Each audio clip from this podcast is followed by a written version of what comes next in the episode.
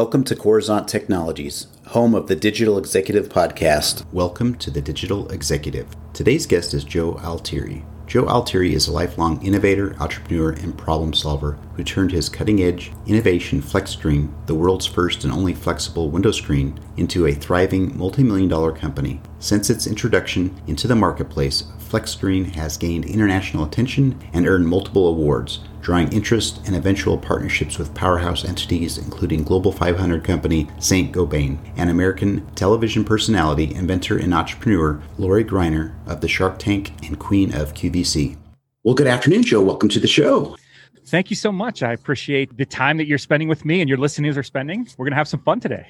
Absolutely. I love this. I love getting on a podcast first thing in the day. And like I told you before, Joe, I, I've interviewed people from all over the world Taiwan, Denmark, Argentina, you name it. And uh, I appreciate you being a, a guest on our show. And I, it just delights me. So thank you. So, Joe, we're going to jump into the questions here. I've got a few. You've got quite the background in entrepreneurship, leadership, and now you're the president of FlexScreen. Could you share with our audience what drives you and what has contributed to your success? Well, first of all, I, am passionate about what I do. So FlexScreen was a labor of love. It was a, a, bit of a hobby that was birthed in my garage. We sell window screens. I'm sure a lot of your guests have amazing tech companies and, and, and all of that stuff. I sell window screens, but it's a really cool window screen. But it was something that I invented in my garage. And, and it was, you know, nights and weekends and missed time with my family and, you know, my wife coming and kissing me goodnight out in the garage as I worked on this. So th- there was a lot of passion about it before it became a product, before it became a company. But then once that dream becomes a reality and, and you know, you start seeing it out in the wild, man, that's what gets me out of bed every day. So again, that that dream becoming a reality, being grateful for that every single day is really what drives me. That's amazing. And I love hearing entrepreneur stories like this. You know, they found their why or their purpose, right? And they they went after it. And you're right. I think we've all been there. We all have that entrepreneur inside of us. We know that it takes a lot of hard work. So I appreciate you sharing your story. And the next question, Joe, is we want to talk a little bit about this, you know, new normal, right? The pandemic. And everybody globally has had to make major shifts and pivots to adapt. Could you share with us how COVID has impacted your business and what did you do to pivot?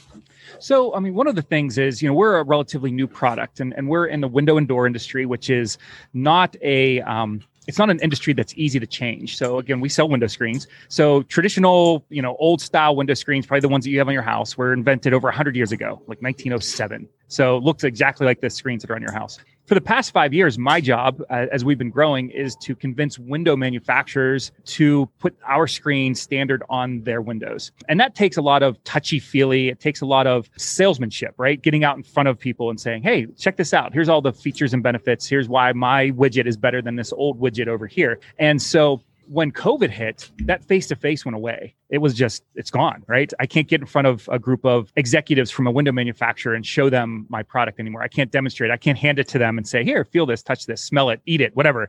Um, so you know right before covid we had actually started doing a lot of zoom presentations webinars and things like that. And when covid hit that just went into overdrive. You know we talked right before we jumped on the podcast you know i have a studio in my office. I'm a screen I, we sell window screens and i have a full production studio in my office. And that was something that happened pre-covid but it became so valuable to us you know once covid hit because now i can be as close as possible to having a face to face with companies as they're safe in their offices or in their living rooms or wherever they're taking meetings from during that you know especially the big lockdown time which was that march april may time period. So you know we started doing a ton of presentations. It, it felt like i lived in this studio because we would just set up presentation. We'd have 30 40 people on and i'm doing a presentation and sales training and stuff like that with our customers. And so that served us really well so that was a big pivot. You know, my travel budget went from tens of thousands of dollars a quarter to zero, but we just moved that money right into the technology side and just said, hey, we're going to have awesome awesome cameras switchers lighting all that stuff so that we're doing a you know a nice presentation that was the big pivot for us from from the sales side. Now, from the manufacturing side,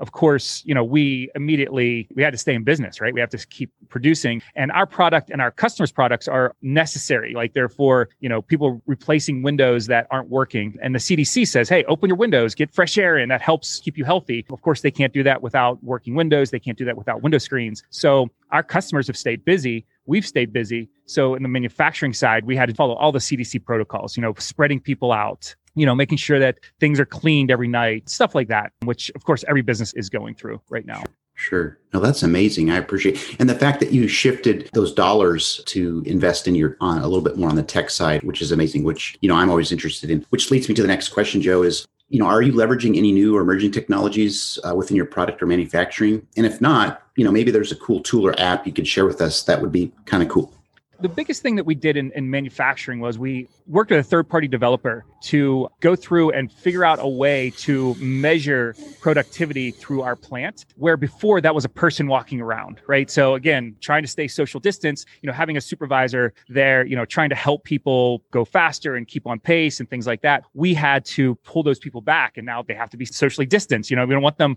right up on somebody. They have to be six ten feet away. We don't want you know we don't want covid spreading through our plants. So we worked with a third party developer to work on ways that we can actually measure every single stage within our plant. And then we have big monitors that are up at every single station. So a supervisor can simply walk by and see how that person's doing. And then it's also self governed because now the, the employee can see they have certain metrics that they have to hit throughout the day. They don't have to have a supervisor come up and say, Hey, you're not doing as well as we hoped you would. It's right there on the screen. They can see it although I love, I'm a face to face guy. I love personal interaction, but having that there, again, it's just, it's there to keep our people safe. And it's been great. It's something that we wanted to do in the past. You know what I mean? Again, visual productivity, those are big things. If you're, if you're not measuring it, you can't improve it. So we wanted to do this, but COVID just, it just said, hey, look, we're spending the money now because we need a way to communicate internally and without having somebody right next to that employee. So that was the big thing from the manufacturing side that we did, other than just again spreading everybody out so that you know every square inch of our manufacturing plants is used to try to keep people safe. Yeah, that's amazing. So many people have had to make an immediate decision, right? Or decisions back in March of last year. And it was like, wow, we got to spend the money or, you know, we're going to lose out or go out of business. So thanks for sharing. I appreciate that, Joe. And Joe, last question here. Can you share something from your entrepreneur journey what was that aha moment? Maybe it was that experience on the Shark Tank or with your partner, uh, Lori Greiner. Yeah, so I think the aha moment for me happened a lot, you know, well before Shark Tank was when uh, I was in the window industry prior to FlexScreen, prior to starting my company, and there was a point where I thought I had something. I had this really rough prototype, right? And I'm like, man, this is really cool. I'm a screen geek, right? I, I sell window screens. It's, it's what I do. So, but I'm like, this is really cool. But when I started showing it off to some of my customers, and they're like, this is awesome. And there was just this point where I had to make a decision like, this is pretty cool. You know what I mean? I like it. My customers like it. But, you know, I can't continue doing what I'm doing for income and do this at the same time. I have to make a choice. And there was just this point where my wife and I sat down and said, look, I've worked on this for two years in the garage. You know what I mean? My customers like it. What do you think about going all in?